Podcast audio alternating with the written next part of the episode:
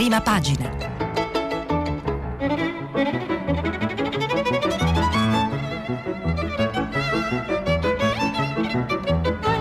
Questa settimana i giornali sono letti e commentati da Luca Ubaldeschi, direttore del secolo XIX.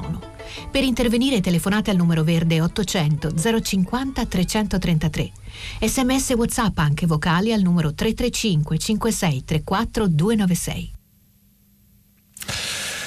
Buongiorno, eh, benvenuti a Prima Pagina. È stata una giornata davvero importante quella eh, che si è consumata ieri eh, per quanto riguarda la crisi di governo e anche la storia eh, del nostro paese, con un precipitare degli eventi a, a, sera che hanno portato alla convocazione da parte eh, del Presidente della Repubblica Sergio Mattarella eh, di Mario Draghi, ex, ex governatore della Banca d'Italia, ex Presidente della Banca Centrale Europea, uh, un incontro oggi al, eh, al Quirinale per affidargli eh, l'incarico per quello che dov- nascerà come un governo eh, istituzionale.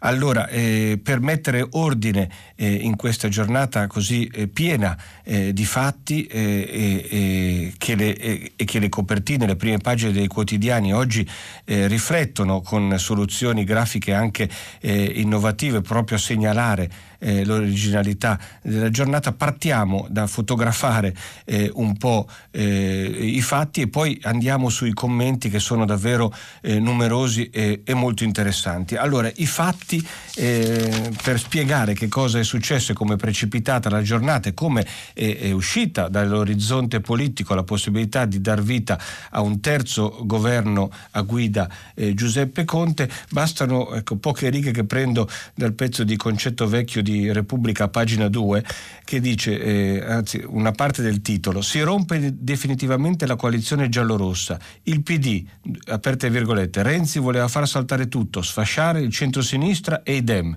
Il leader di Italia Viva, scontro sui contenuti, il Movimento 5 Stelle non cedeva su niente. I grillini, lui voleva solo le poltrone. Ecco, bastano queste due righe per fotografare come eh, la situazione tra gli alleati eh, della, del governo Conte eh, bis fosse ormai arrivata a una situazione tale che evidentemente non poteva eh, produrre eh, un'altra esperienza eh, di governo. E quindi cosa è successo? Lo, ce lo spiega eh, Ugo Magri, eh, uno dei quirinalisti eh, più esperti, in un, eh, in, un, articolo che pubblica che, il mio giornale Il secolo XIX a pagina 3 questa mattina. Sergio Mattarella è stato costretto a calare l'asso che aveva gelosamente tenuto in serbo e fino all'ultimo aveva sperato di non dover giocare mai. Una mossa lungamente studiata, come dimostra l'appello rivolto alle forze politiche appena pochi minuti dopo la visita di Fico. Quella lunga, accorata denuncia dei rischi di una corsa al voto non può essere figlia dell'improvvisazione, era stata concepita, scritta e limata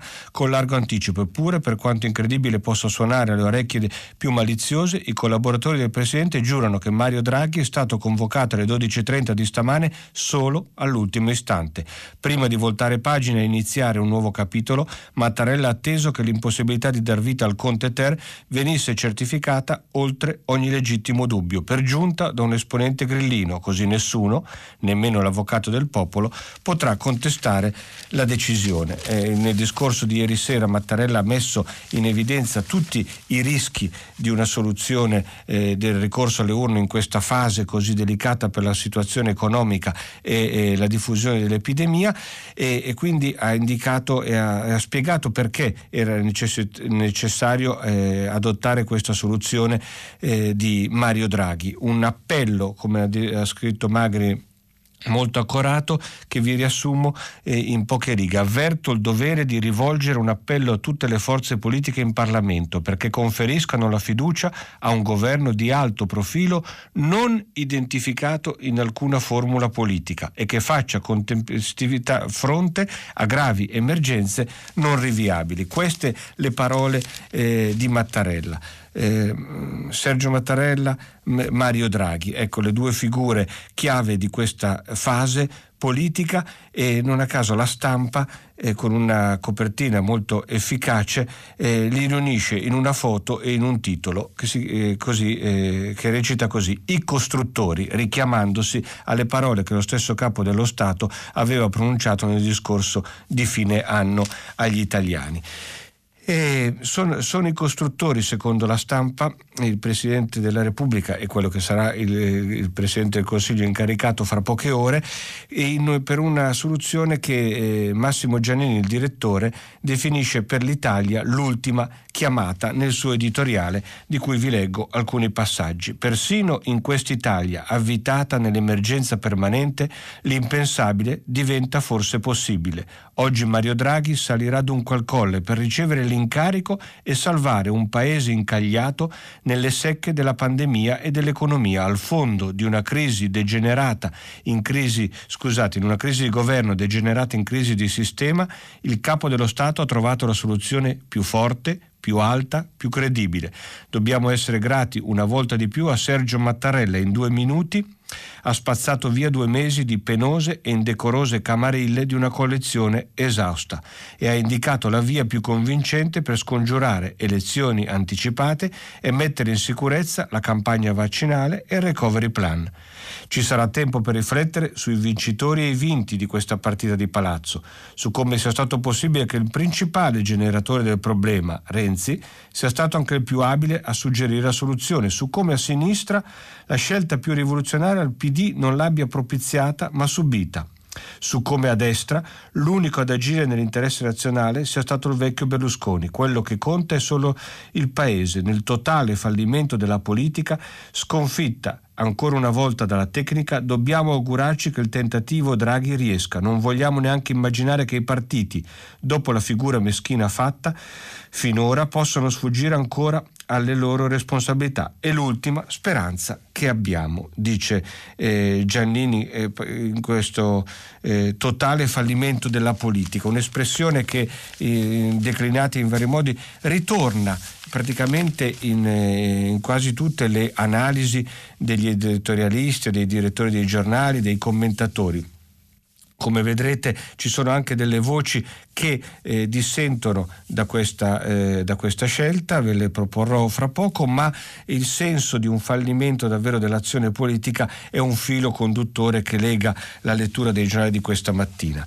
Qual è la posta in gioco adesso? Si intitola così l'editoriale di Maurizio Molinari su Repubblica. Davanti all'implosione della maggioranza e al fallimento dei partiti nel far fronte all'emergenza nazionale innescata dalla pandemia del Covid-19, il Presidente della Repubblica Sergio Mattarella indica la strada di un governo istituzionale e vede in Mario Draghi il premio europeo di cui l'Italia ha bisogno per risollevarsi. È un momento drammatico e al tempo stesso di speranza per il nostro paese, scrive Molinari. Quindi diciamo una, una crisi a due facce. Quali, ecco perché le due facce, cioè il dramma e la speranza, lo spiega all'interno. È drammatico perché con 88.000 morti, un'economia flagellata, centinaia di migliaia di eh, aziende sparite, milioni di lavoratori che rischiano di essere licenziati e il recovery plan ancora da consegnare alla Commissione europea, il sistema politico non è riuscito a liberarsi dalla palude dei veti incrociati e dopo lunghi giorni di un indecoroso mercato delle vacche in Parlamento si è dimostrato incapace di generare il governo della ricostruzione da cui dipende il futuro dei nostri figli.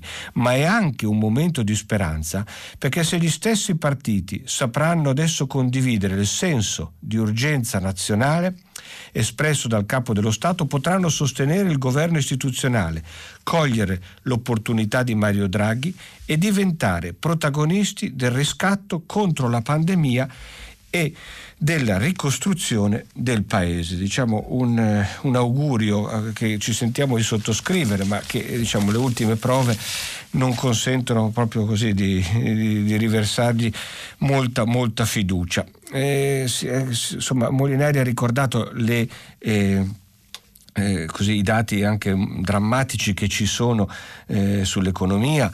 Eh, ieri sono eh, anche usciti i dati eh, del PIL eh, italiano, del prodotto interno lordo del 2020, una, un calo del 8,9% e diciamo, leggermente inferiore rispetto alle previsioni, ma comunque il più grave che si sia consumato da, da decenni nel nostro paese. Quindi c'è un'urgenza urgenza a intervenire. Cosa serve al Paese? È proprio il titolo eh, e, il, e, il, tema di, eh, che affronta Massimo Franco nell'editoriale sul Corriere della Sera. La candidatura di Mario Draghi come risposta al fallimento della coalizione tra Movimento 5 Stelle Partito Democratico Italia Viva è, è, a una deriva elettorale ad alto rischio e l'antidoto più potente che il capo dello Stato potesse scegliere. E l'appello a tutte le forze politiche perché appoggino un suo governo di alto profilo esprime la gravità della situazione e la volontà di non assecondare manovre di piccolo cabotaggio che avrebbero conseguenze devastanti. Convocando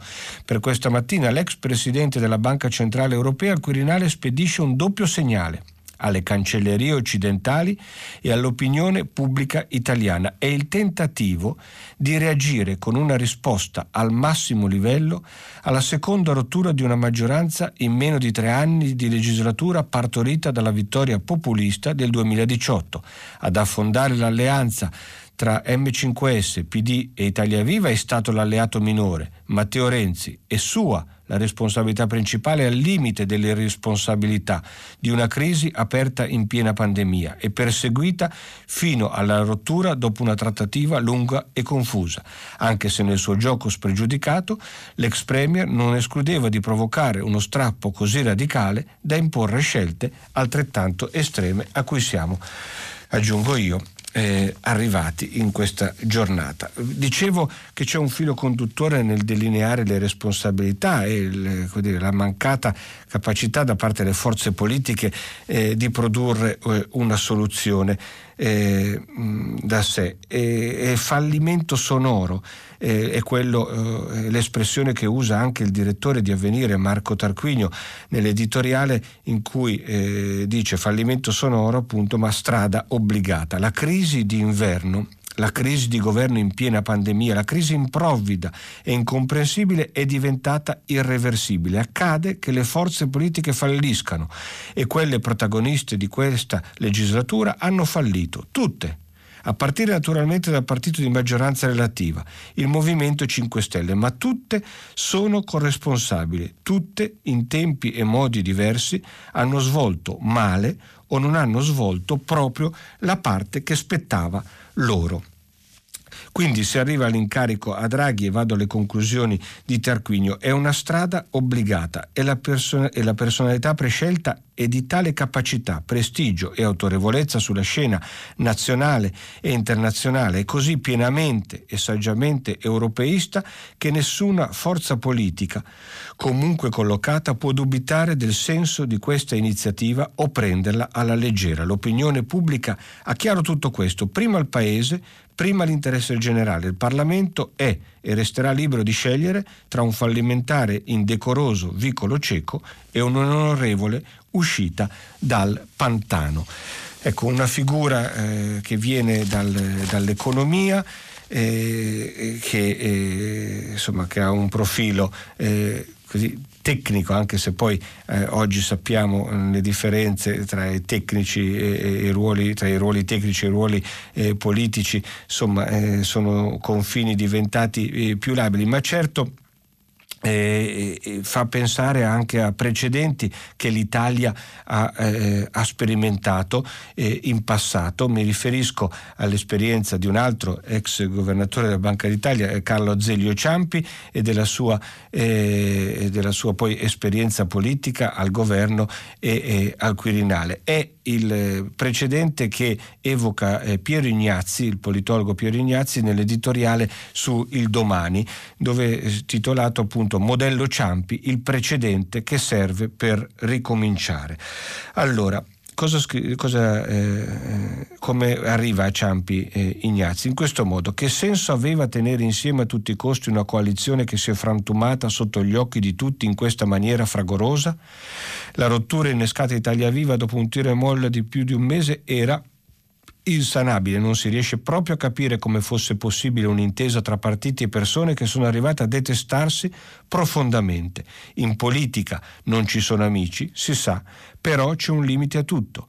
La disistima di Matteo Renzi nei confronti di Giuseppe Conte è così palese mentre quella di Conte forse solo più trattenuta, che ogni convivenza tra i due avrebbe potuto durare solo lo spazio di un mattino. E qui va avanti con l'analisi ultimi, eh, delle ultime pagine eh, della nostra vicenda politica per arrivare alla, alla conclusione eh, a cui eh, eh, salto perché contiene il senso del ragionamento. Ma alla fine tutto è crollato, non è stato possibile rimettere insieme la coalizione, si è arrivati a questo punto dopo aver logorato il governo Conte con una serie di critiche avanzate a Italia Viva fin dai primi di dicembre, una crisi annunciata e poi attuata, ma anche con la ricerca affannosa e fallimentare di qualche senatore raccogliticcio che sorreggesse il governo. Tutto ciò ha indebolito la figura del capo del governo, intaccando il bottino di consenso che godeva presso un ampio elettorato. La stella di Conte non splenderà più come prima,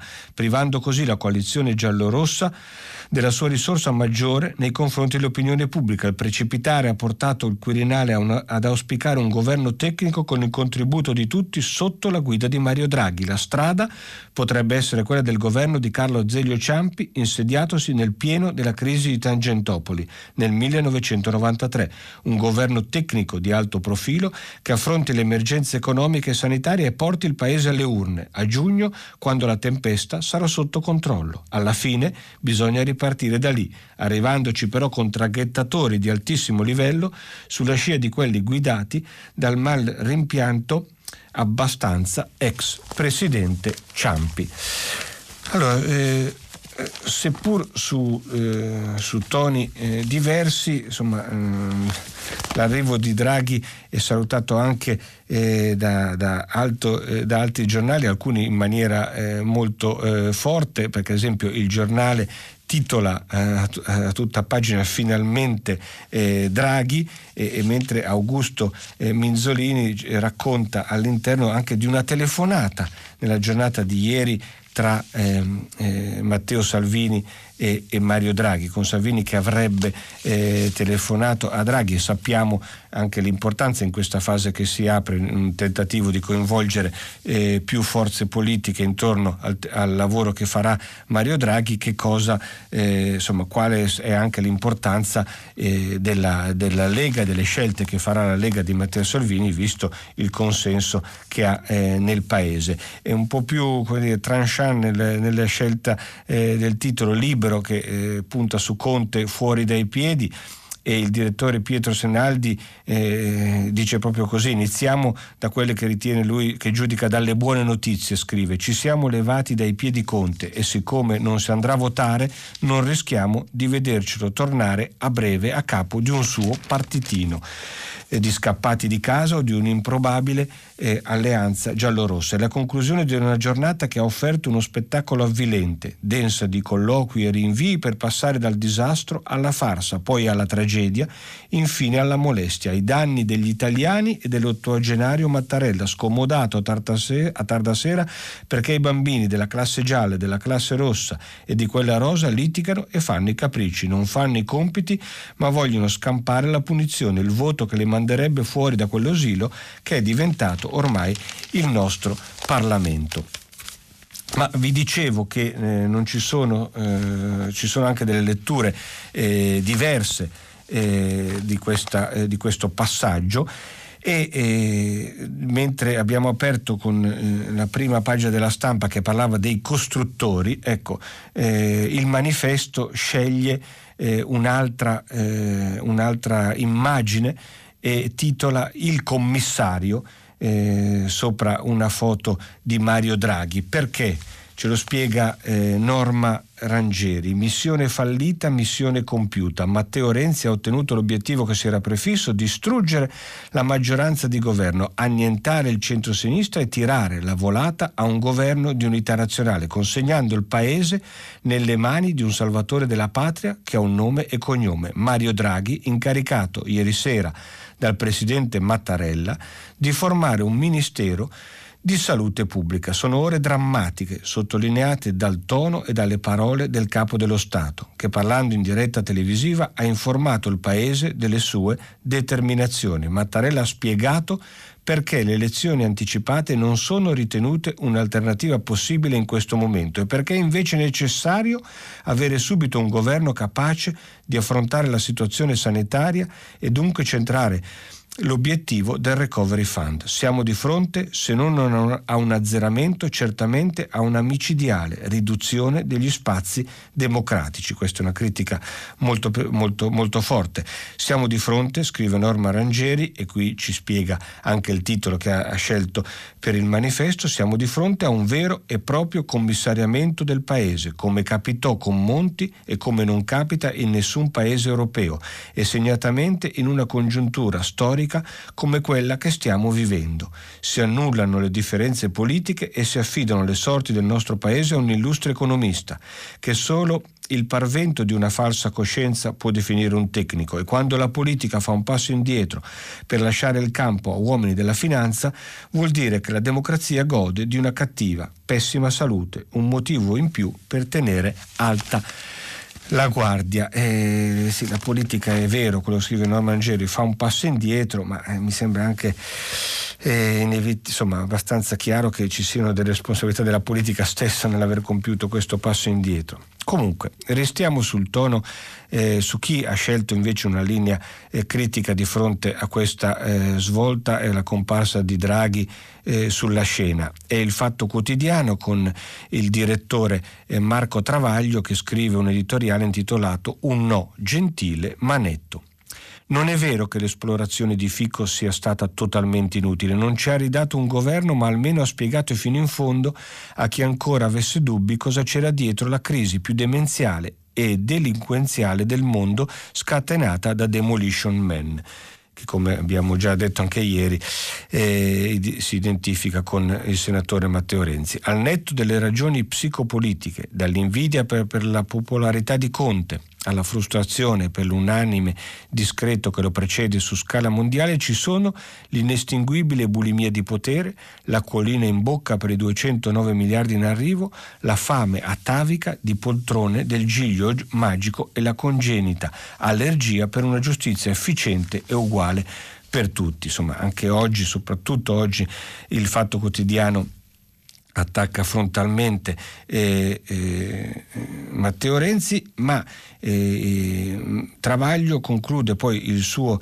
eh, ragionamento dopo aver ripercorso eh, lo, gli sviluppi della crisi di ieri in questo modo. Ora perché le cose non finiscano male, con governissimi o altri orrori, basta che Movimento 5 Stelle, Partito Democratico e l'EU siano coerenti e dicano un garbato, ma fermo no alla mucchiata del Colle e di Draghi per salvare l'unica coalizione che può competere con queste destre.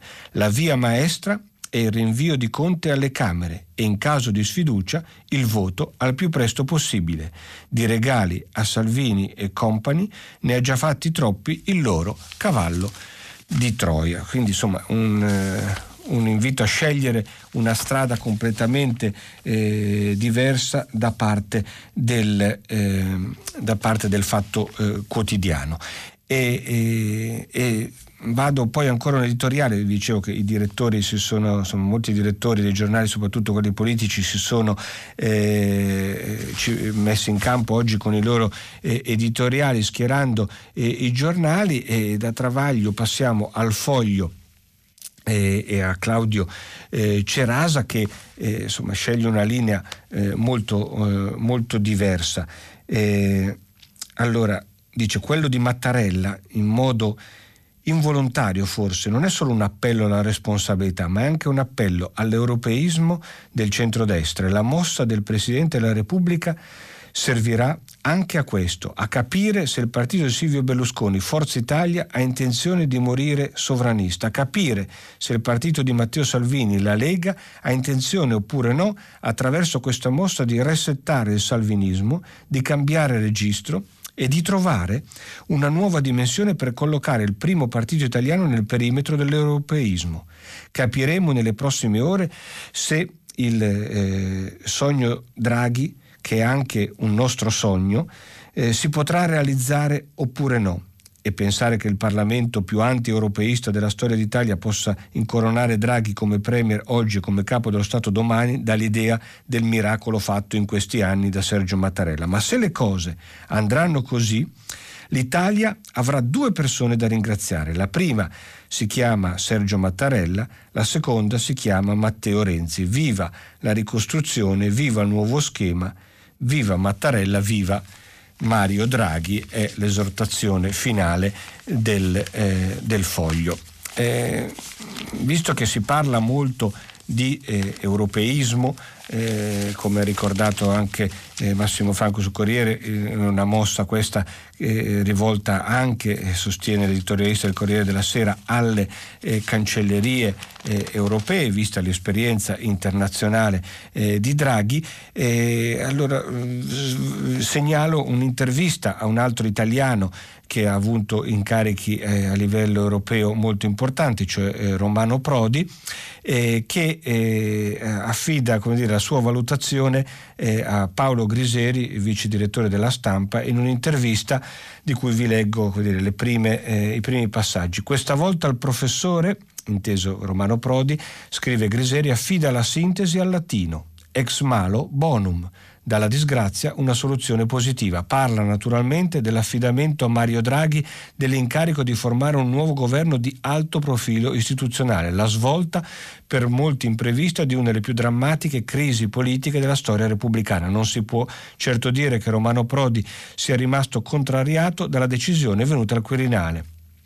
Come giudica la scelta del Quirinale? chiede Griseri a Prodi. Credo che dobbiamo apprezzare tutti la scelta del Presidente Mattarella, risponde eh, l'ex Presidente del Consiglio, Presidente della Commissione europea, spiegata agli italiani con un discorso che ha messo in luce la drammatica situazione in cui versa il Paese e ha saputo indicare la soluzione di più alto profilo che era a sua disposizione. Ecco, insomma, una lettura eh, molto, eh, eh, molto, molto chiara. Ecco, eh, insomma, eh, come avete visto, eh, pur cercando di limitare a, all'essenziale gli interventi, la crisi eh, di, di, governo ha, ha, richiesto che dedicassimo eh, la gran parte di questa eh, rassegna stampa, ehm, eh, ma insomma è davvero un momento, un passaggio eh, importantissimo e quindi era, era, giusto provare a offrire una, eh, così, un ventaglio di opinioni il più variegato possibile. Vado eh, così, passo agli altri temi che comunque occupano la nostra attualità e di conseguenza le pagine dei giornali e non possiamo non passare alle all'emergenza sanitaria e al Covid, anche perché si segnalano alcuni fatti eh, interessanti. Il primo eh, lo segnala eh, Marco Bresolin, eh, inviato a Bruxelles eh, della stampa, perché è venuto in possesso di un documento eh, che la, la, Presidenza dell'Unione Europea ha inviato a tutti i capi di Stato e di governo e, ed è un documento che è importante perché segna una volontà di passare a un'azione più decisa ancora del, dell'Unione Europea nella produzione e quindi nella fornitura di vaccini a tutti i paesi. In che modo? Scrive Bresolin citando eh, Ursula von der Leyen. Ora dobbiamo unire tutti i nostri sforzi con l'industria per aumentare la fornitura di vaccini e la capacità produttiva dell'Unione Europea attraverso un'efficace partnership tra pubblico e privato. Criticata dagli alleati di governo in Germania e dalla stampa internazionale per gli inciampi del piano UE sui vaccini, Ursula von der Leyen prova a rialzare la testa e mette sul tavolo una proposta per rimediare ai ritardi nelle consegne. L'Unione Europea è pronta a investire fondi pubblici per ampliare e riconvertire gli impianti industriali in modo da aumentare la produzione dei farmaci. L'idea è contenuta in una lettera di due pagine spedita ieri a tutti i capi di Stato e di governo dell'Unione Europea. Il documento, firmato anche dal premier portoghese Antonio Costa, presidente di turno dell'UE, dice che la Commissione è pronta a impiegare tutti i mezzi necessari per soddisfare le esigenze dell'Europa e accelerare cito tra virgolette, il lancio dei vaccini anti-Covid a livello globale. Come? Attraverso investimenti aggiuntivi per potenziare o riconvertire gli impianti esistenti, ma anche per costruirne di nuovi, utilizzando al meglio il bilancio dell'Unione Europea. Per farlo bisogna però affrontare il tema delle licenze. L'UE è pronta a scendere in campo per facilitare gli accordi tra i produttori e von der Leyen cita gli esempi di Sanofi e Novartis che produrranno il vaccino di Pfizer. Secondo la Presidente della Commissione, questi accordi dimostrano che l'industria farmaceutica è disposta a impegnarsi in soluzioni innovative. Nella lettera, e concludo, non c'è un riferimento diretto alla possibilità di fare ricorso alla cosiddetta licenza obbligatoria che consente a un'autorità pubblica di costringere un'impresa a concedere a un terzo l'uso eh, del proprio brevetto, ma ieri un portavoce della Commissione ha ammesso che questo strumento è certamente una possibilità. Sarebbe davvero un'accelerazione eh, importante, la possibilità di aumentare la capacità eh, produttiva. Eh, vediamo se questo, eh, se questo eh, eh accadrà.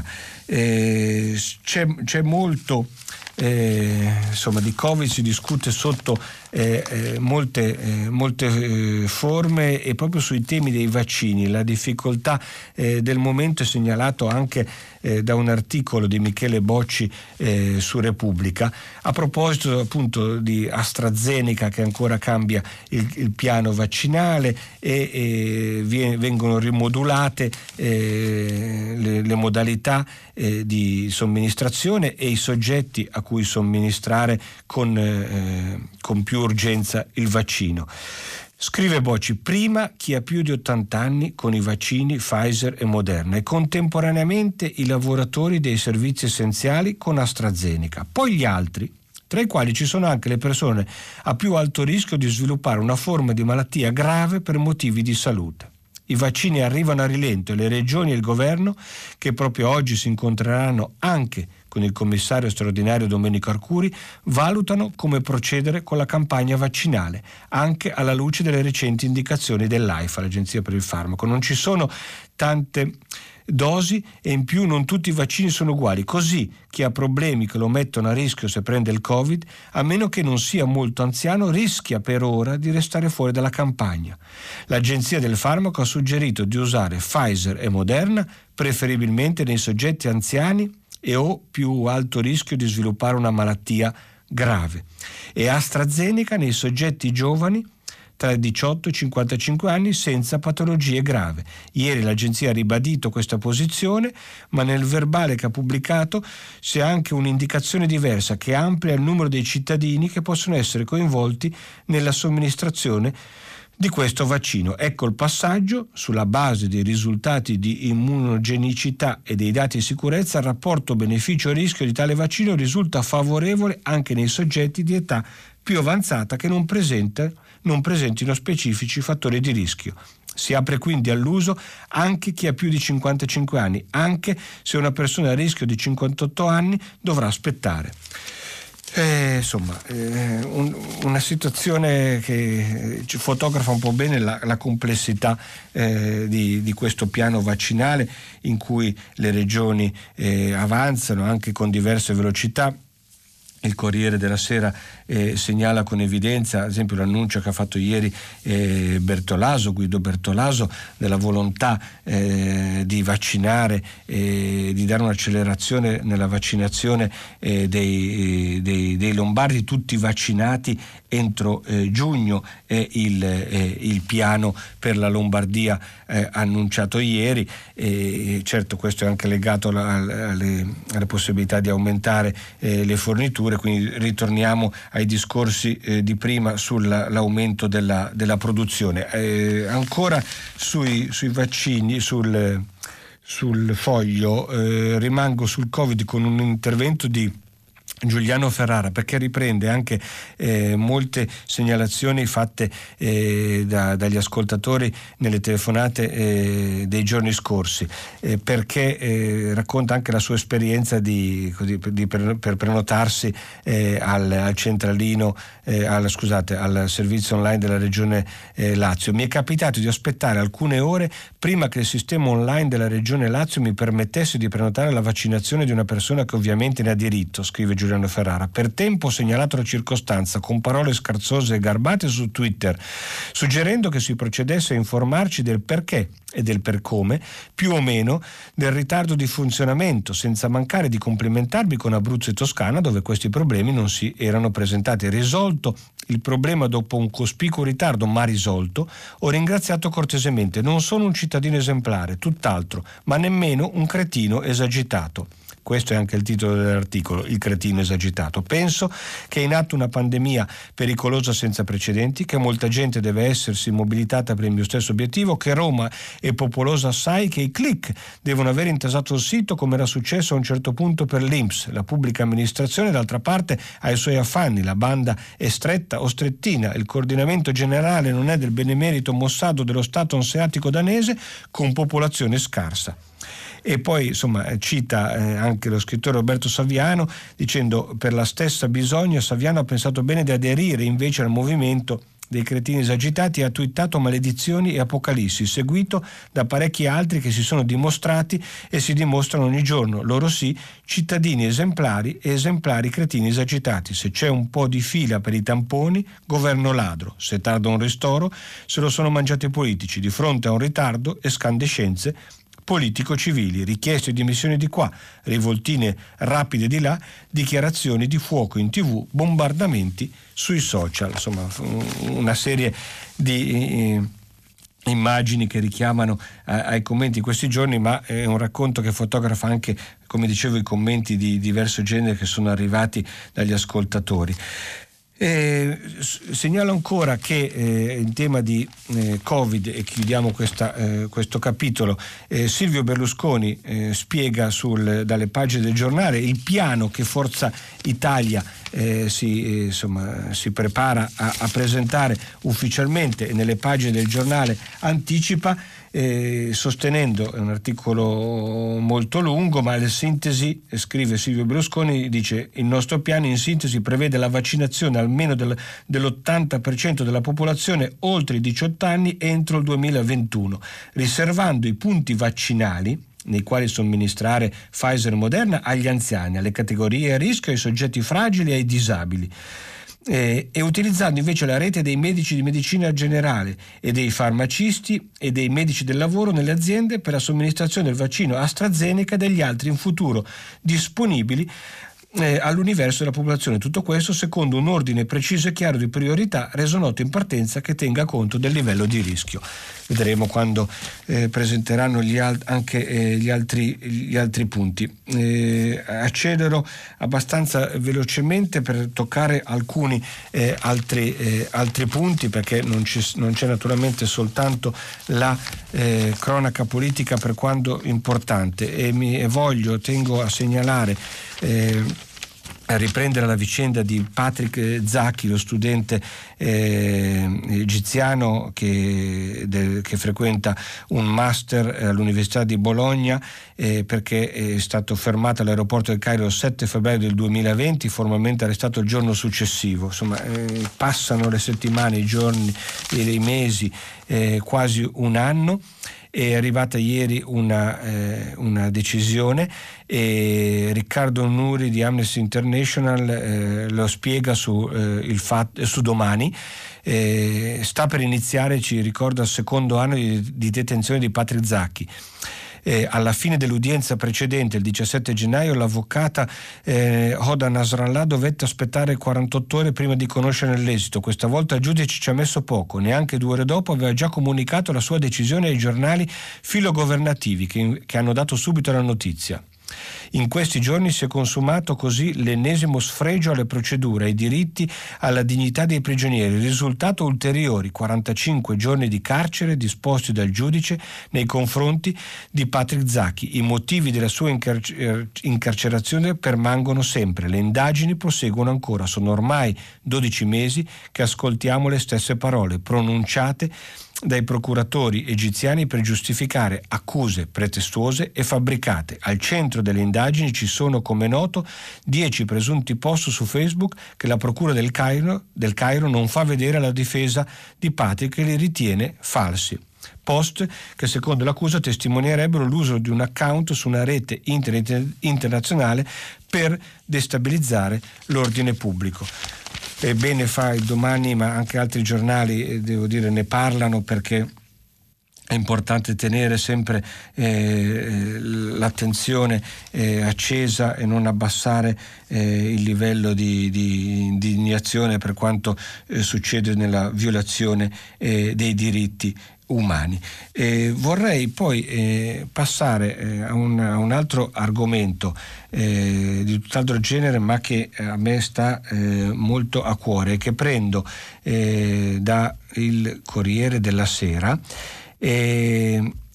anche se è riportato da, da molti altri giornali, ma il, il, titolo del Corriere è, è, molto, pur essendo a slogan, è molto efficace perché eh, citando una, fond- una, ricerca della Fondazione Agnelli e di Invalsi eh, titola Maestri più formati dei professori delle medie. Un terzo dei primi, cioè dei maestri, è molto efficace, l'11% impreparato, solo un quarto dei secondi è esperto. Leggiamo eh, solo le prime righe dell'articolo di Gianna Fragonara e, Fregonara e Orsola Riva.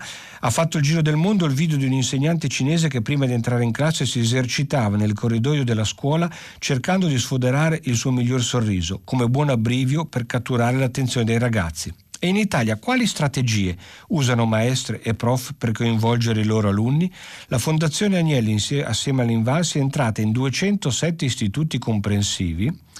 I, i dati risalgono al 2014 ma sono stati eh, elaborati ora e lo ha fatto entrato in questi 207 istituti per osservare le lezioni di 1628 tra maestre e prof di italiano e matematica, quasi 9000 ore. Nelle scuole elementari un terzo degli insegnanti è molto efficace, mentre uno su dieci, cioè l'11%, è inadeguato.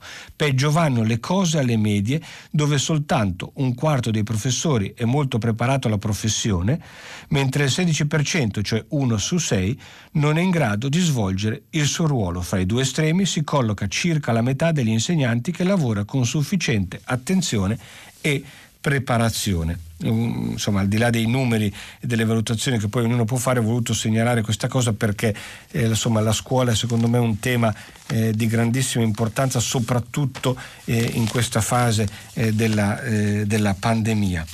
perché sappiamo quanto insomma, è rimasta un po' fuori dal, dall'attenzione che avrebbe invece meritato. vado, eh, insomma, stiamo, ci stiamo avvicinando alla, eh, alla conclusione della, eh, di questa rassegna stampa. Vorrei farlo riprendendo, eh, visto che ne avevamo parlato eh, lunedì, eh, riprendendo alcune parole eh, di Eugenio Scalfari. Lunedì aveva eh, fatto, scritto un testo un po' confessione sul, sul fine vita, eh, sul, sul, sul, tramonto eh, della, eh, della, vita e oggi lo, lo riprende con un articolo che intitolato Vivete bene la vita che è fatta di sogni. Eh, scrive Scalfari, riprendo qui le considerazioni uscite su Repubblica di lunedì, in parte riproposte dal mio incontro con io. Si dice che nel momento della morte, nell'ultimo istante di lucidità che ci resta, l'intera vita si ripresenti di colpo tutta insieme prima che l'oscurità cada per sempre sui nostri occhi. Nessuno può raccontare se questa credenza corrisponda a ciò che accade realmente in quel punto terminale dell'esistenza, ma l'allungamento del passato man mano che si raccorcia al futuro è un'esperienza esperienza che siamo in grado di percepire. A me comunque accade così. Insomma, poi continua con riflessioni anche eh, molto personali, ma, eh, ma comunque eh, interessanti per così, il confronto fra noi e la nostra eh, coscienza. Eh, sono stato eh, molto così, non, non, ho trattato le questioni della condanna di Navalny perché Luciano Spinola a Radio Tremondo lo ha fatto eh, diffusamente, ma vado alla, alla, conclusione di questa nostra rassegna stampa per ricordare che ci sono ancora sui giornali anche molti eh, interventi eh, per quanto riguarda la vicenda eh, della borsa, di GameStop, dei day trader che sfidano i grandi fondi di investimento e voglio appunto, salutarvi e chiudere questa rassegna stampa ricordando l'intervento che Daniele Manca e Gianmario Verona fanno sul Corriere della Sera puntando puntando soprattutto sul, sul, ruolo che i social media hanno anche in questa eh, vicenda finanziaria e avvertendoci dei rischi eh, che, a cui dobbiamo fare attenzione eh, mentre eh, insomma, guardiamo queste vicende che parlano di soldi, di movimenti eh, in borsa, ma che parlano anche delle nostre abitudini eh, quotidiane. Eh, bene, la rassegna stampa di oggi finisce qui, vi aspetto dopo la pubblicità per il filo diretto. Grazie. Eccoci con il filo diretto, eh, prima di dare la voce delle telefonate eh, cito alcuni messaggi, stanno arrivando molto eh, numerosi, soprattutto sul Covid e sulla, eh, sulla politica. A, a, proposito della crisi di governo, Michele eh, scrive resta rammarico per il tempo perso, visto che il senatore Vitali, costruttore per una notte, l'aveva detto più di una settimana fa che le elezioni non ci sarebbero state, indipendentemente dai costruttori, ma se il finale era scontato, la commedia non si poteva evitare, beh, direi di no, Michele, insomma, eh, eh, la democrazia impone eh, giustamente di, di, di, espletare tutti eh, i tentativi che meritava di essere fatti, quindi insomma non credo che sia eh, stato un tempo perso, lo è perché sono passati dei dei giorni, ma era giusto eh, fare questo tentativo, eh, credo, per, prima di passare a soluzioni eh, diverse. cito eh, ancora eh, un, un, un, messaggio di Miki perché eh, si richiama al film Mediterraneo di Salvatore, visto che si celebra proprio in questi giorni l'anniversario, uscì 30 anni fa, il 31 gennaio del 1991, dice come nel finale del film Mediterraneo di Salvatore il sergente interpretato da Diego Batantuono alla fine invecchiò invecchiato confessa la delusione verso il suo paese dicendo avete vinto voi ma almeno non sarò eh, vostro complice. Poi molto sui vaccini, come ad esempio Emanuele Di Arezzo che ci invita, insomma, invita a riflettere eh, sul fatto che alcuni vaccini abbiano una protezione eh, minore, eh, denunciata forse al 65% rispetto ad altri che superano eh, il 90%, come verranno destinati questi vaccini è oggetto eh, di profonde eh, riflessioni e discussioni, anche perché come avete visto, come abbiamo sentito dalla lettura dei giornali, di giorno in giorno la vicenda è in evoluzione e anche oggi sui giornali ci sono in immunologi, immunologi come la dottoressa, la professoressa Viola che spiega per esempio che vaccini su cui fino a, tempo, a qualche giorno fa c'era molta perplessità, quello russo Sputnik, quello cinese, forse invece si stanno rivelando eh, efficaci e quindi con una capacità di copertura eh, superiore. E su questo bisogna davvero continuare a monitorare e fare attenzioni. Veniamo alle telefonate, pronto? Pronto? Sì. Ah, pronto, sono Gabriella, chiamo da Roma. Buongiorno. Buongiorno. Senta, io voglio parlare ovviamente della crisi politica e del discorso di Mattarella, sì. eh, che ci ha coinvolto tutti molto nel profondo. E nel discorso del nostro Presidente della Repubblica, eh, finalmente noi tutti, credo, ci siamo sentiti finalmente rappresentati. Ecco. E a me eh, fa fare eh, tre eh, considerazioni, eh, morale, politica e psicologica. La mh, mm, prima considerazione è il grande divario eh, che, che, si riscontra facilmente fra lui e certi protagonisti della, della politica, nostra politica. Sì. Un divario soprattutto morale, perché è stata una lezione di saggezza, oltretutto. Ecco. La seconda considerazione è eh, sulla fragilità e difetti della democrazia italiana, uh-huh. che lo storico Emilio Gentile ha definito, ma riferendosi però non solo alla situazione italiana, ma storicamente alle democrazie in generale, eh, ha definito um, come una democrazia recitativa. Eh, in quanto c'è uno scollamento fra il metodo democratico e l'ideale democratico. Ecco. Non, non, c'è una, una corrispondenza, cioè al metodo che è democratico non segue poi un ideale democratico. Eh. La terza considerazione Prego. La terza considerazione è l'affiorare, che me sembra mh, di una mh, certa, di una, quasi di una forma di patologia nella politica oggi. Eh. E da un po' di tempo io sento parlare da psicologi, sociologi, psicanalisti soprattutto, soprattutto loro, eh, di patopolitica, cioè una nuova definizione con cui si, si, si indica la comparsa sulla scena politica di personalità quasi patologiche, eh, riferendosi soprattutto a quello che si è verificato negli USA con Trump. Certo. Ecco. Gra- guardi, la interrompo, insomma, lei eh, le ho dato tempo di eh, illustrare tutte le tre eh, facce di questo eh, passaggio politico e mi sembra che l'abbia fatto in maniera eh, molto chiara. Credo che al, insomma, alla fine eh, ci sia quel, quella parola che anche lei ha usato, la fragilità in questo momento della politica è forse eh, quella che può essere un denominatore comune eh, per spiegare perché ci sia poi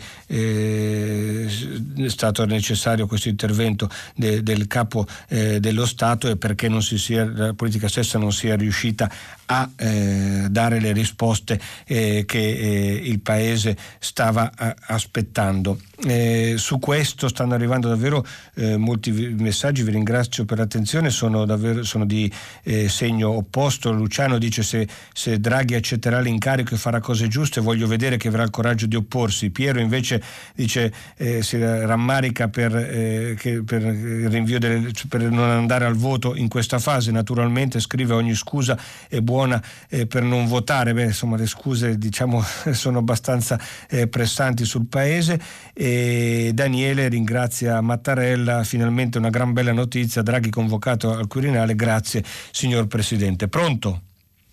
Eh, pronto, buongiorno, sono Nicola e siamo dalla Basilicata. Eh, volevo fare una, considerazione sul, sui governi tecnici sì. e almeno dal, dal 92, da, se ricordo male, il 92 da Amato in poi che nei momenti in cui eh, si crea una situazione di stallo politico eh, vengono nominati governi tecnici dalla stessa politica, perché comunque i Presidenti della Repubblica sono espressione eh, di ampie, amplissime maggioranze politiche, anche anche comprendenti molte volte anche l'opposizione. Ne, allo stesso tempo, però, le, visto che i governi tecnici sono poi composti molte volte da eh, dirigenti provenienti dall'amministrazione, penso a quello che accade agli esteri o agli sì. interni in questi casi, eh, diciamo mh, come secondo lei eh, si può ricostruire poi un, un rapporto tra la politica e, eh, e, la società, nel momento in cui la politica per, un autoriconosciuto, per un'autoriconosciuta incapacità non riesce a, a, svolgere la sua funzione di direzione della società che in una società democratica le sarebbe eh, attribuita, visto anche che ormai i partiti non sono più la sede in cui le persone si riuniscono per discutere di temi non immediati e non strettamente legati al contingente. Certo. Eh, diciamo, questo rapporto con Monti, e ieri sera lo osservava Andrea Orlando eh, nel programma nella Berlinguer, il, con Monti il popolo si è allontanato ancora di più dalla politica. Cosa succederebbe ora con le scelte che comunque dovranno essere fatte, visto che 209 miliardi sono sì una somma molto importante, ma eh, ricordiamo che il PIL italiano è di circa 1800 miliardi sì, e quindi sì. non, non rappresentano sicuramente una compensazione per la perdita che c'è stata e quindi le scelte saranno sicuramente difficili e quindi la politica avrà abdicato, avrà trasferito ai tecnici questa decisione, va bene il viva viva del direttore Cerasa, però eh, come dire, abbiamo una società che non, non è detto che, che, che, risponda bene a questo tipo di, Guardi, di governi. Grazie Nicola. Eh, è un problema questo, questo suo intervento eh, cioè, mi porta a riflettere davvero sul patrimonio eh, di fiducia che in generale, eh, dire, mi sento di dire, eh, ultimi, nelle ultime stagioni la, la classe politica eh, ha un po' eh, sperperato agli occhi dei cittadini. Non ne faccio una questione di eh, un movimento un partito piuttosto che un altro. Eh, e non sto a eh, fare un'analisi eh, ad ampio spettro come quella eh, della crisi che ha, dire, eh, della crisi economica, finanziaria, sociale che ha eroso le strutture dei partiti nel, dando spazio negli ultimi anni alla nascita di movimenti più o meno populisti che hanno contribuito a disgregare un'organizzazione partitica come la conoscevamo, perché quello ci porterebbe lontano. Ragiono solo sul fatto che eh, eh, credo che eh, lei abbia detto una cosa eh, giusta, perché questo capitale di fiducia che eh, i politici eh, perdono ogni volta diventa più difficile da, da, recuperare. No? Come se il gap tra la classe politica e i cittadini si allargasse. E quando ci vediamo costretti come paese ad affidarci a dei tecnici che Insomma, conoscendo l'esperienza e il profilo eh, di Draghi, se suo, eh, la sua opera andrà a buon fine, sono certo saranno di altissima qualità, però certo resteranno persone non scelte dagli italiani. E in questo eh, comunque rimane un, eh, un senso di, così, di, disagio e un po' di disillusione eh, che lei prova, io condivido, che non dipende certo né da, né da Draghi né da Mattarella, ma che credo credo rimanga un po' una ferita per il nostro paese. Pronto? Pronto? Sì. Buongiorno, sono Nicola da Napoli. Buongiorno. Allora, senta, io ho una lettura francamente diversa da quella che sento dire anche poc'anzi da lei. Sì. Cioè, a me quello che sembra che sia accaduto è semplicemente una sorta di colpe istituzionale voluta da una sola persona, Matteo Renzi inaffidabile, falso, lo sappiamo, ha già, già, dato prova di sé, ultimamente il viaggio in Arabia ha dato tutto il, il senso della, della persona e, e, della sua ambiguità. Non è una classe politica che è fallita, è un personaggio, ripeto, ambiguo, falso, con, che, che, ha veramente creato una situazione eh, drammatica nel Paese che ha causato tutto questo. Beh, dando tra l'altro un'immagine della classe politica appunto fallimentare. Ma non è una classe politica, è una persona, è un gruppo piccolissimo che facendo leva su pochi numeri, ma quelli necessari al Senato, ha buttato a mare un'esperienza che bene o male aveva governato l'Italia in un momento drammatico e sfido chiunque a, a, fare meglio di quello che ha fatto questo governo, perché anche gli altri paesi non hanno dato grande prova di, di, di, di di, di, di, bravura e di essere usciti meglio dell'Italia da questa situazione. Quindi, francamente, io ieri sera ho assistito alle trasmissioni televisive e sembrava che si fosse, come si dice a Napoli, girata la pizza, cioè eh, adesso la colpa era del governo.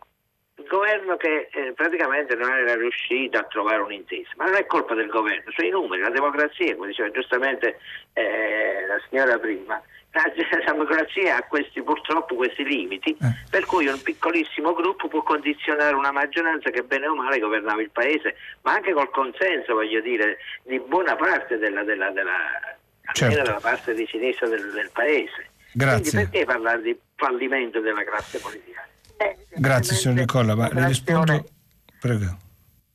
È un'operazione spregiudicata fatta da un personaggio mm. che secondo me in altre situazioni andrebbe emarginato, altro che essere ascoltato e omaggiato. Certo, ma allora guardi, eh, provando a sintetizzare e, e dare una risposta eh, dire, diretta alla sua domanda, eh, sul fatto, sulle responsabilità eh, di questa crisi e sul fatto che sia appunto una crisi eh, irresponsabile in questo momento, credo che sia stato l'unico eh, punto di consenso generalizzato eh, nell'attribuire eh, eh, la, la, la, colpa a, al senatore eh, Matteo Renzi. Ma nel momento in cui lei dice è solo eh, dire, la scelta, la decisione di una persona e di un suo piccolo gruppo eh, che ha messo in crisi tutto il resto della politica. Ecco, il fatto che poi il resto della politica, proprio perché aveva a, a che fare da confrontarsi con un piccolo gruppo, ecco, la politica non sia riuscita a trovare un, un, comunque un momento eh, di sintesi per continuare eh, un'esperienza di governo e io in questo eh, le do ragione nel dire che eh, ovviamente la prova a cui è stata eh, che ha dovuto affrontare il governo Conte nella pandemia è stata sicuramente una prova estremamente impegnativa. Eh, ci sono tanti eh, risultati insufficienti, ma la prova era sicuramente eh, difficilissima. Ecco, è proprio questo credo che sia questa incapacità di isolare quello che lei stesso definisce una piccola componente, beh, mette in qualche modo in luce eh, i limiti eh, e quindi eh, quello che tanti giornali e commentatori hanno eh, definito poi in maniera tranchant il, il fallimento. Mi permetto di eh, di dissentire sulla la, la prima parola che ha usato, il golpe. Ecco, mm, non possiamo parlare di golpe se non come eh, un'immagine, eh, un'immagine così un po', eh, un po forte e, e, sintetica, perché ovviamente tutto eh, questo eh, procedimento si è svolto eh, nel, nel, nel, rispetto dei, dei principi costituzionali, questo è bene ricordarlo perché sono tutte eventualità previste. Pronto? Pronto? Sì. Antonino da Giarre. Buongiorno. Eh, buongiorno. Ascolti, eh, volevo prendere lo spunto su quello che ha detto Norma Rangeri, sì? che lamentava un, uh, un assottilimento del, del, del, concetto fra destra e sinistra, cioè la non identificazione praticamente tra una destra e una sinistra. Il problema, secondo me, come la penso io, è che probabilmente su questo si sta giocando un equivoco e, e, anche gli analisti, gli analisti della politica dovrebbero anche prendere atto che probabilmente oggi il problema non è più una distinzione, la dialettica non gioca più tra destra e sinistra, ma la dialettica politica si gioca fra eh, conservatori e progressisti. Conservatori barra sovranisti, progressisti sono eh, barra europeisti eh, scusate per l'emozione, ma seguo la prima pagina dal primo giorno, quindi Beh. è normale che sia emozionato. Eh, quindi eh, ehm, eh, la, la, differenza dovrebbe essere tra chi immagina un futuro diverso e chi invece non lo immagina un futuro diverso, tra chi propone soluzioni visionarie e chi invece propone delle visioni, eh, tra chi accontenta il popolo con lo zucchero filato oggi e, e tra chi dà invece al popolo la vanga per, per raccogliere meglio domani. Eh, Ho capito. Se, dovrebbe, dovrebbe, anche, anche, anche le, le, analisi politiche probabilmente giocano su questo equivoco ancora fra, fra la differenza tra destra e sinistra. Ho la vaga impressione che a sinistra ci, sia, ci siano tanti conservatori e pochi progressisti. E, quei pochi progressisti che, che, che, che non usano lo zucchero filato sono quelli più odiati dagli italiani. Ecco tutto questo. Grazie Antonino, eh, gra- mi sento di dirle grazie anche a nome di tutta la redazione di Prima Pagina per la, la fedeltà alla, alla, trasmissione prima di tutto. Eh, ma eh, certo sui termini insomma, si sono scritti ne, ne, negli ultimi tempi fiumi di inchiostro no? sulla trasformazione delle categorie politiche e sappiamo come eh, destra e, e, sinistra siano concetti che abbiano avuto eh, una, una, trasformazione, una modificazione, come la politica sia diventata qualcosa anche eh, di più liquido, per cui certi eh, steccati, certe divisioni si sono in qualche modo eh, confuse o sono diventate eh, un po' più articolate rispetto a una, a una divisione tranchant che forse è più facile in passato passato, ma in questo caso eh, cioè, se, eh, capisco l'uso che ne fa eh, il manifesto perché aiuta comunque a cristallizzare, identificare visivamente eh, eh dire, due quelle che lei ha definito due, eh, due visioni diverse. Su questa parola mi sembra importante soffermarsi perché forse adesso avremmo proprio bisogno di quello di avere eh, una visione un po' più chiara eh, delle direzioni, eh, della direzione che deve intraprendere il nostro paese al di là eh, delle categorie eh, che appartengano al secolo precedente o quello che viviamo attualmente sarebbe utile ragionare proprio sull'idea di paese che, che vogliamo e soprattutto di metterci le risorse necessarie visto che quelle economiche ci sono, servono quelle di, della volontà e dell'intelligenza per poter raggiungere e dare forma concreta a questa visione. Pronto?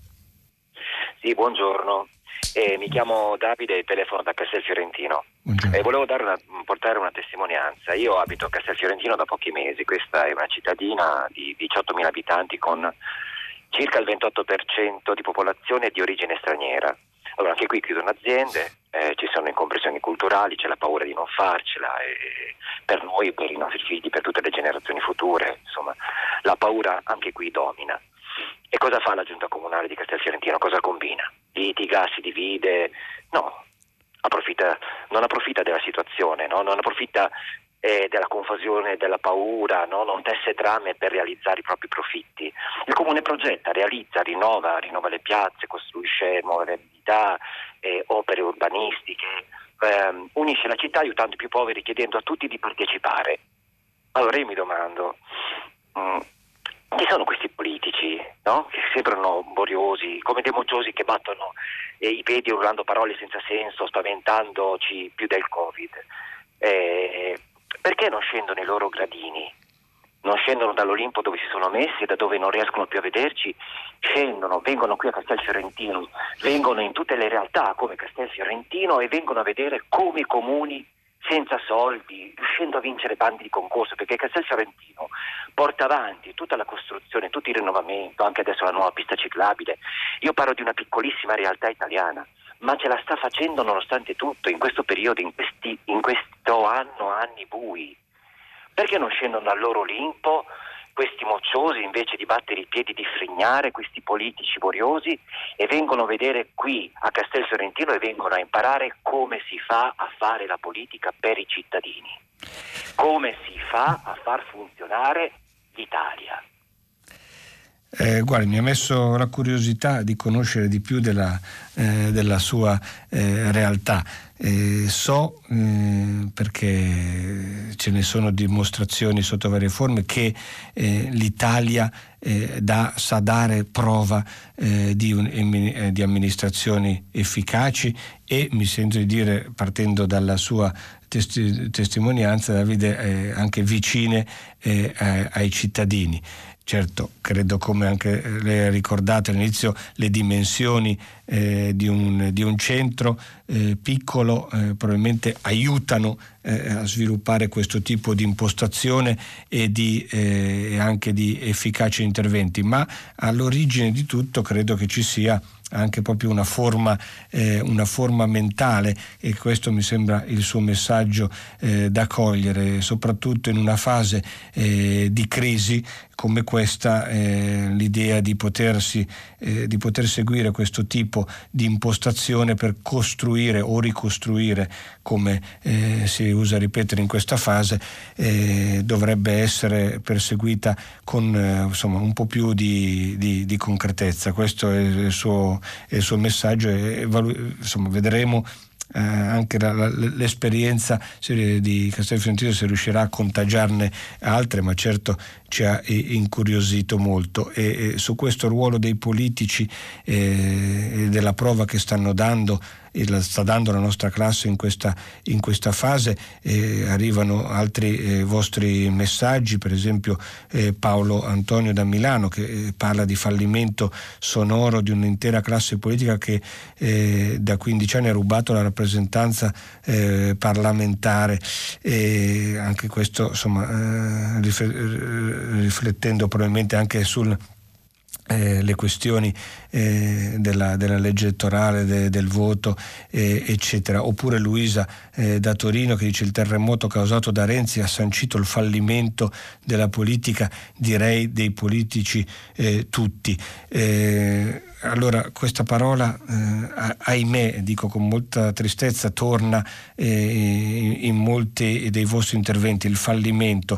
Eh, io, insomma, po- poiché come voi voglio molto bene al nostro paese, eh, mi riallaccio all'editoriale eh, di, di, di, Molinari, eh, direttore di Repubblica, che ha, tutta la drammaticità e le difficoltà del momento, però poi contrappone un, una speranza che ci possa essere eh, così, che, che, il genio e la creatività italiane riescano a, a, a darci un, eh, una sferzata e un giro eh, in questo, insomma, un cambio di scenario rispetto a, a, quello che stiamo vivendo nelle ultime settimane. Loro, insomma, è un qualche cosa in cui tutti dobbiamo impegnarci. Pronto? Pronto? Sì. Sì, buongiorno, sono Dario da Genova. Buongiorno. Dario Rossi.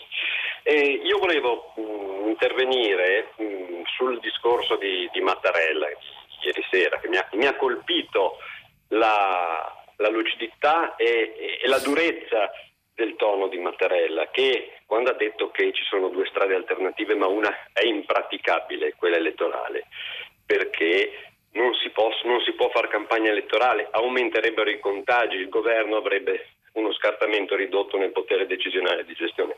È, è, è, una, è una, dichiarazione, secondo me, che è stata poco, poco eh, eh, sottolineata nei, nei, nei, nei, suoi, nei, suoi, toni, perché eh, praticamente siamo arrivati ad una crisi al buio in cui le elezioni non si possono praticare e ci si affida a un governo istituzionale del quale non si sa ancora la praticabilità. Uh-huh. Mattarella ha chiaramente indicato quali sono i, i, i, qual è lo stato attuale dell'emergenza, ossia una pandemia in corso, eh, centinaia di migliaia di licenziamenti che arriveranno a fine marzo, l'investimento di, eh, del più grande stanziamento eh, della storia dell'Italia, 200 e passa miliardi di euro che serviranno a, a, a risollevare questo paese. Quindi chi ha eh, provocato questa crisi, e non è una crisi della politica, è una crisi determinata da una sola persona,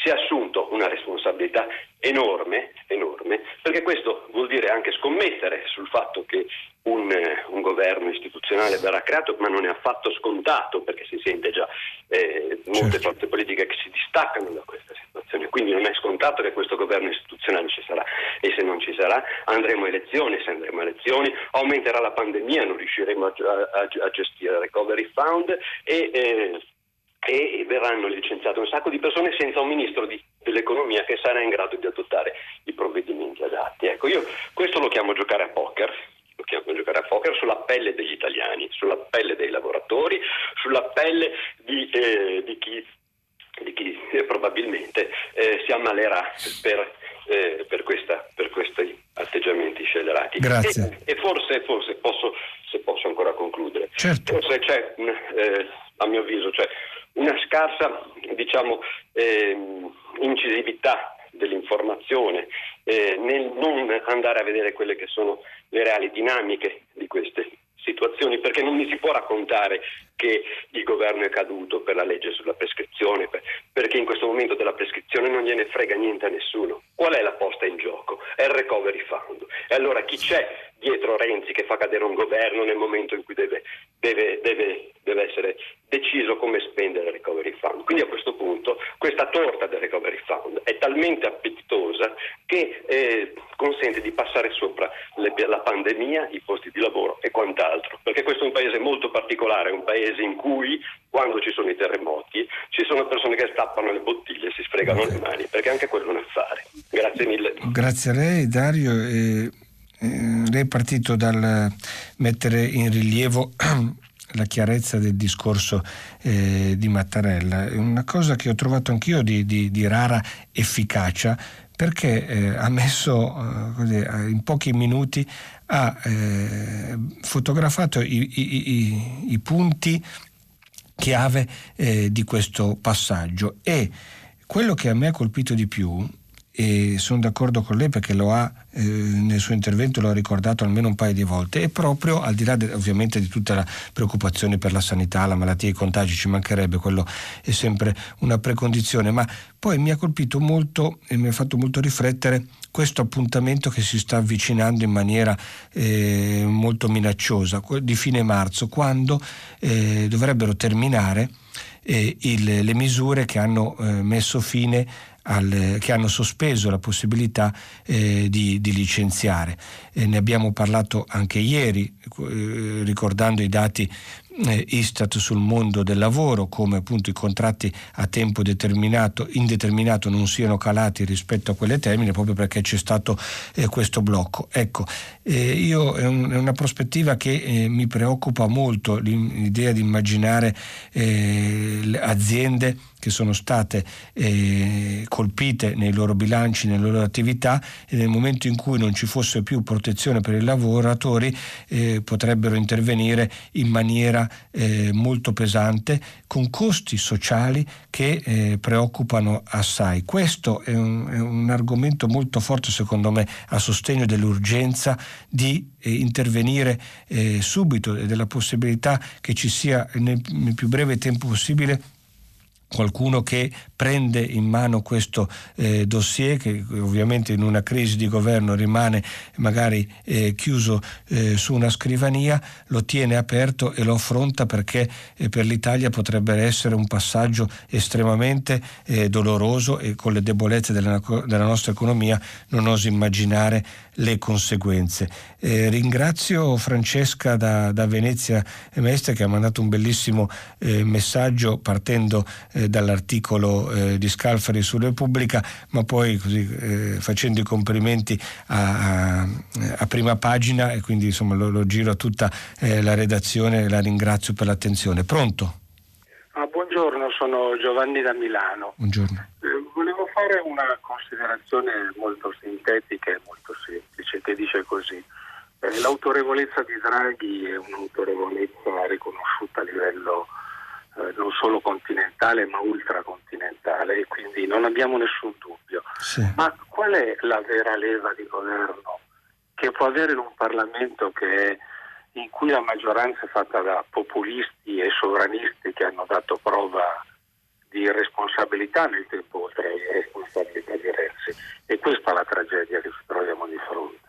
Grazie. No, grazie a lei. Non a caso e torniamo alle parole del Capo dello Stato, ieri ha parlato di dar vita a un governo di alto profilo che non si identifichi in alcuna formula politica, no? quindi proprio un, un appello esplicito eh, a superare quella che è eh, la, rappresentanza e la divisione nelle aule parla- parlamentari per riunirsi intorno a, dire, a, a delle necessità concrete eh, del Paese. Eh, se, se, non c'è questo scatto eh, capisco molto bene e comprendo le sue, eh, le sue preoccupazioni. Non non, non a caso anche altri interventi. Eh, Paolo da Milano dice eh, a proposito del, eh, dell'appello di una parte della, delle formazioni di centrodestra di ridare la parola al popolo, ma questo Parlamento è frutto della parola al popolo di tre anni fa, solo che tre anni fa il popolo ha dato un voto di protesta e ha riempito il Parlamento di troppi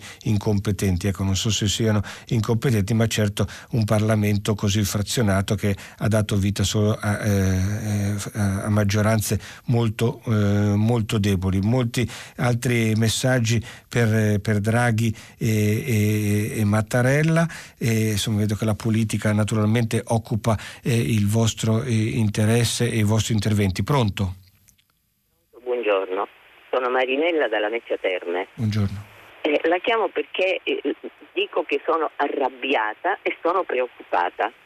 Eh, ieri sera abbiamo seguito eh, con grande attenzione il Presidente Mattarella che con oh, la faccia scura, io non l'avevo mai visto così, con toni severi ci ha rappresentato i pericoli gravissimi a cui andremmo incontro nel caso di elezioni, perché la strada le strade sono due, o le elezioni oppure questo governo un po' di salute pubblica, diciamo così.